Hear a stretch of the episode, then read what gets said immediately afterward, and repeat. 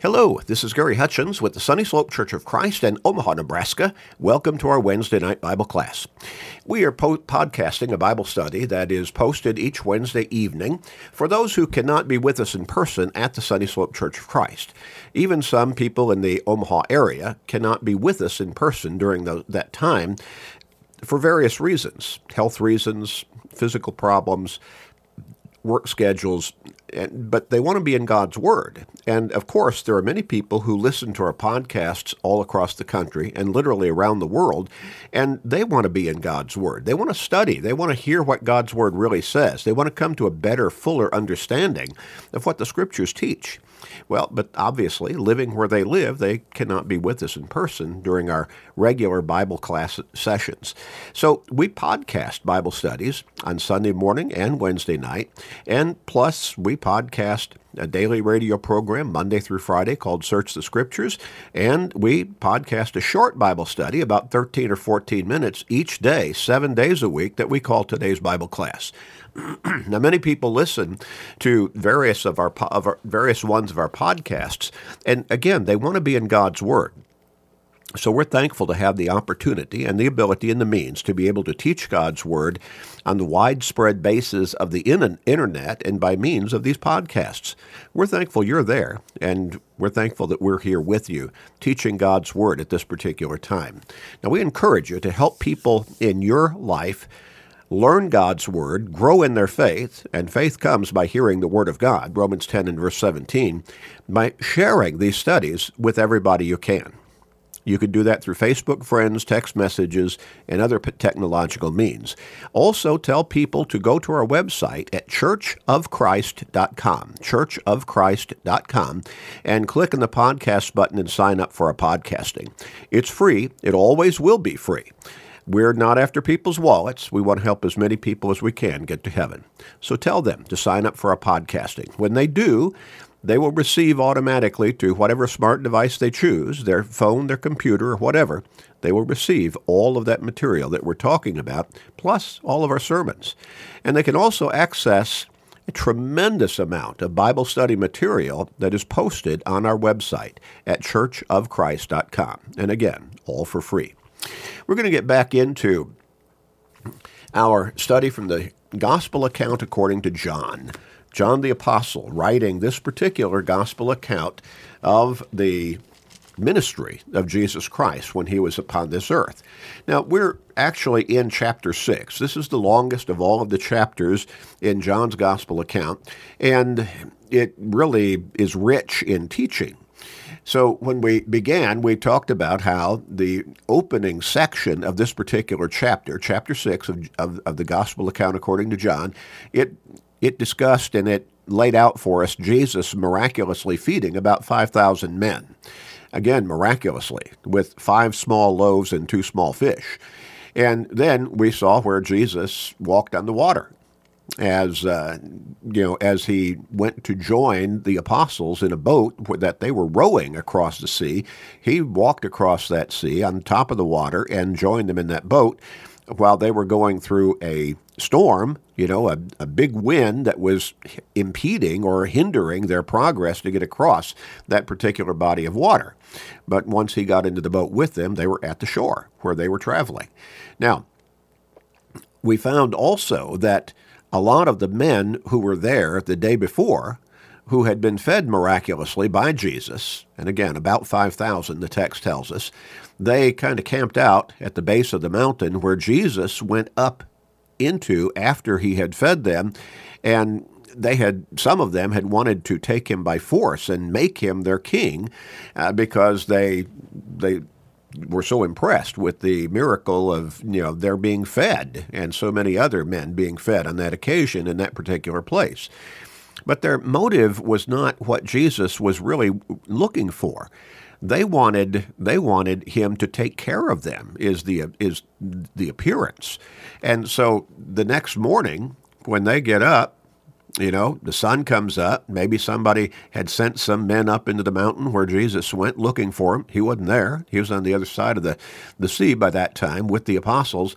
And so they got into some boats themselves and they went across the sea to Capernaum and when they got there, they found Jesus and they asked, him, How'd you get here?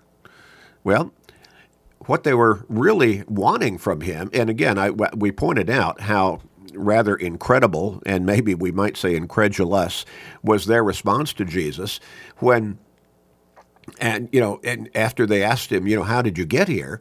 And then Jesus he cuts right to the bottom line. He starts talking to them about the, the spiritual message that he came to bring mankind including them and they were focused on physical things. So in verse 26, Jesus said, Most assuredly I say to you, you seek me, not because you saw the signs, you know, me miraculously uh, feeding almost 5,000 men yesterday, but because you ate of the loaves and were filled. Now, probably a number of these men had seen other signs and miracles and wonders that Jesus had performed before the, the, the previous day and probably quite a number of them had at least heard of Jesus performing signs and wonders and miracles. But here Jesus is saying, you're, you're, not, you're not following me, you're not seeking me because of the signs. You're seeking me because you ate of the loaves and were filled. You had a good meal yesterday.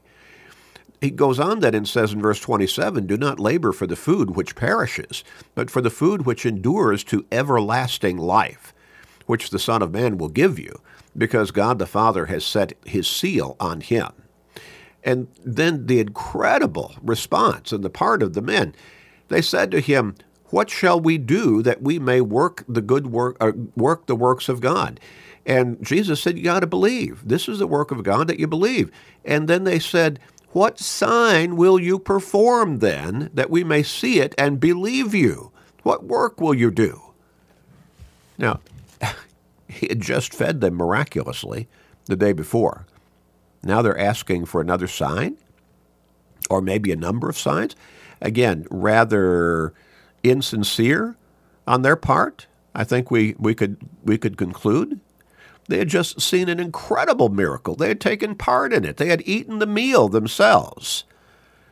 And yet now they're saying, What sign will you will you show us that we may believe? What? What greater sign do you want me to show you? How shallow is your faith at this particular point? And so Jesus is not buying into that at all. And so he, he says in verse 32 Most assuredly, I say to you, Moses did not give you the bread from heaven, but my Father gives you the true bread from heaven. For the bread of God is he who comes down from heaven and, and gives me or gives life to the world.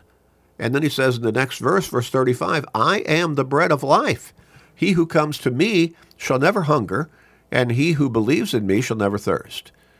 Now, they reminded Jesus in verse 30 and, and 31 about how, and they say, uh, Our fathers ate manna in the desert. As it is written, He gave them bread from heaven to eat. Jesus said it wasn't Moses who gave them your, your forefathers going back hundreds and hundreds of years while they were wandering around in the wilderness on their way to the promised land. It wasn't Moses who gave them that bread. God fed them miraculously. God fed them miraculously. Now, when you see their, their focus here, reminding Jesus about their forefathers, again, going back many hundreds of years, having been fed miraculously, during the 40 years that they wandered through the wilderness, they're, they're remembering they got fed yesterday miraculously. And it's time for breakfast or lunch today. what sign will you perform? Did you not have your eyes open? You ate of that meal I, I, I fed you miraculously yesterday? You want another sign? How shallow is your faith? And your desire to come to the Savior. Now, in verse 41, where we left off last time, the Jews then complained about him because he said, I am the bread of life, which came down from heaven. Now, let's, let's remember, verse 33, Jesus says, The bread of God is he who comes down from heaven and gives life to you. Verse 35, he says, I am the bread of life verse uh, 48, he says, I am the bread of life. verse 51, I am the living bread. And this particular theme goes on through verse 58. And so, over and over, Jesus is trying to get across to those listening to him, questioning him, and even challenging him show us another sign. He understands they, again, they wanted to make him king, but it was because of a less than pure motive a less than spiritually focused motive that Jesus wanted them to learn. He came as the Savior. Look again at verse 35. I am the bread of life. He who comes to me shall never hunger.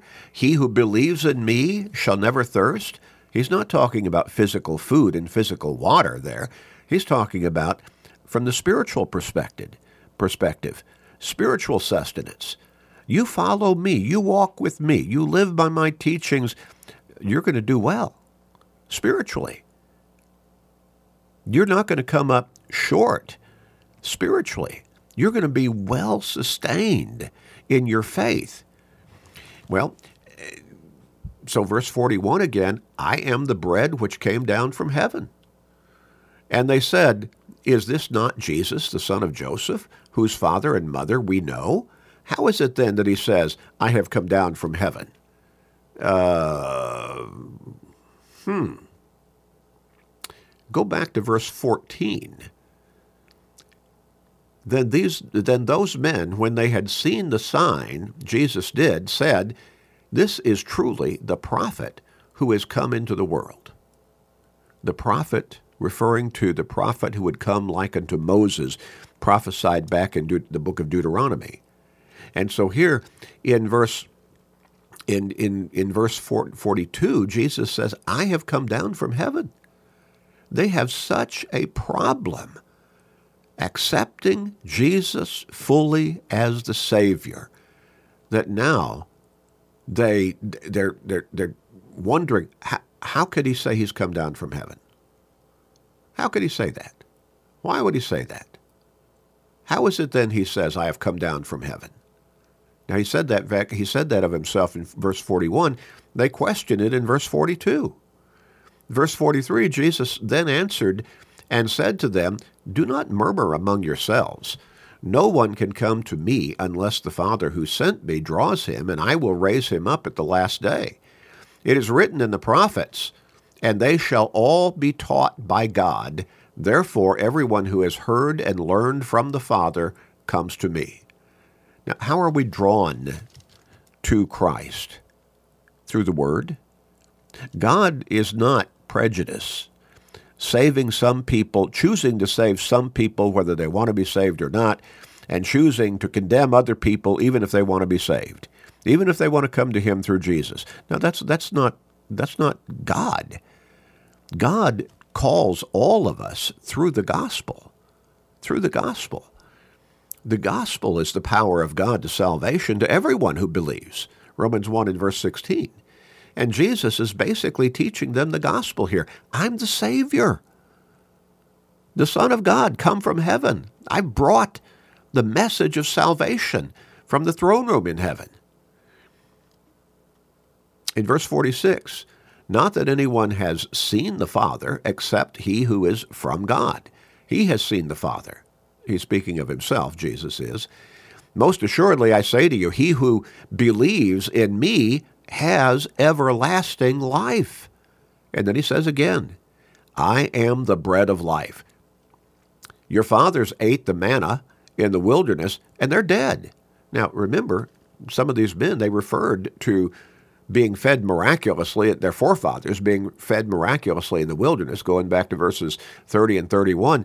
Jesus says, Yeah, your fathers ate the manna in the wilderness that God provided for them, but they're dead now. They, they, their physical life came to an end. This is the bread which comes down from heaven that one may eat and not die. He's trying to get them to shift gears to change their focus from physical well being to spiritual life. And so he says, I, am the bread of life. I've brought you the message of eternal life. Eternal life. So this is the bread which comes down from heaven, that one may eat of it and not die. I am the living bread, verse 51, which came down from heaven. If anyone eats of this bread, he will live forever. And the bread that I shall give is my flesh, which I shall give for the life of the world. Now, how's he going to give his flesh? As the bread of life. He's going to die on the cross as the perfect, one time for all time sacrifice for our sins. John 3 and verse 16, Romans 5 and verse 8, Hebrews 2 and verse 9, Hebrews 7 verse 27, Hebrews 10 and verse 10. He's going to give his life. I shall give what, what I, the bread that I shall give is my flesh which I shall give for the life of the world. Only through the sacrifice of Christ on that cross to pay the price as the ultimate perfect one time for all time sacrifice. Again, Hebrews 7 and verse 27. Do we have the opportunity to be forgiven of our sins, to be redeemed, bought back through that sacrifice, and reconciled to God, and have our sins forgiven and to be saved and be able to look forward with confidence to eternal life through Christ, through his death on the cross. Verse 52 The Jews therefore quarreled among themselves, saying, How can this man give us his flesh to eat? See, they're still thinking on the physical plane. That's where their focus is. Then Jesus said to them, Most assuredly I say to you, unless you eat the flesh of the Son of Man and drink his blood, you have no life in you. Whoever eats my flesh and drinks my blood has eternal life, and I will give him, and I will raise him up at the last day. Now, how, for my flesh is bread and uh, I'm sorry, for my flesh is food indeed, and my blood is drink indeed. He who eats my flesh and drinks my blood abides in me, lives in me, and I in him. As the living Father sent me, and I live because of the Father, so he who feeds on me, who feeds on me, will live because of me. This is the bread which came down from heaven, not as your fathers ate the manna and are dead. He who eats this bread will live forever. These things he said in the synagogue as he taught in Capernaum. Now, how does how can what did Jesus mean by he who eats my flesh and drinks my blood? Well, I think the primary understanding is he's been trying to get this across, this theme across to these folks. He keeps telling them, I am the bread of life. I am the living bread. He who eats of me, he who eats of this bread will live forever. Will not hunger, will not thirst. Will not hunger physically ever, will not thirst physically ever. That's not what he's saying. Again, he's speaking on a spiritual level. He's trying to get across to them the spiritual message I am the Savior. Now, what did he mean by eat my flesh, drink my blood? You've got to come to me. You've got to fully take part in the life that I've brought from heaven, and that's the Christian life. You've got to be my follower. You've got to totally take me in.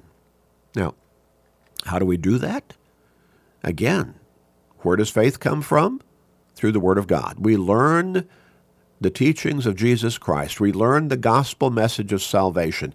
We learn that He is our Savior as we continue to study God's Word.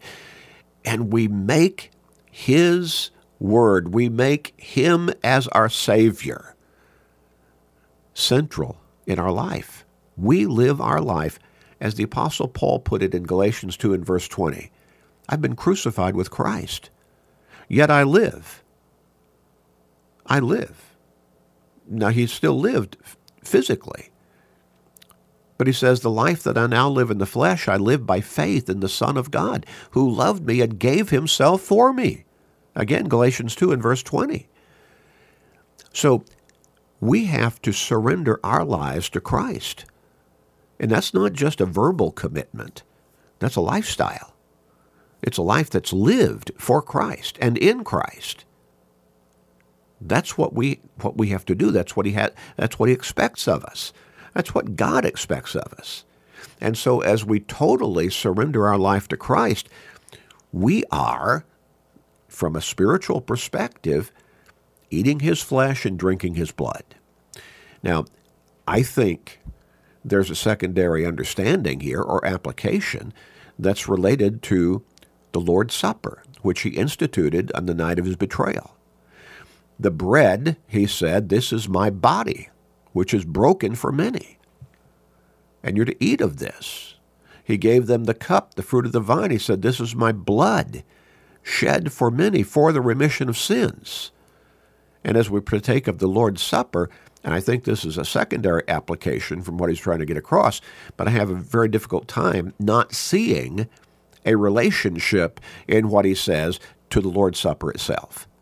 As we partake of the bread, we are partaking of his body that was broken on the cross through the nails being pounded through his hands and feet, the spear being thrust into his side, the crown of thorns being pushed down upon his head, and undoubtedly breaking the skin and having blood trickling down. And when the nails were driven through his hands and feet, he, they, they bled. When that spear was thrust into his side, the text tells us that blood and water came forth. And so as we eat of the Lord's Supper, every first day of the week, Acts 20 and verse 7, then we partake of the body and the blood of Jesus in a spiritual way. Jesus keeps trying to get this, this group of folks to understand I, I, have not come as your physical Savior, I've come as your spiritual Savior. We begin with verse 60 now as we close out this particular chapter.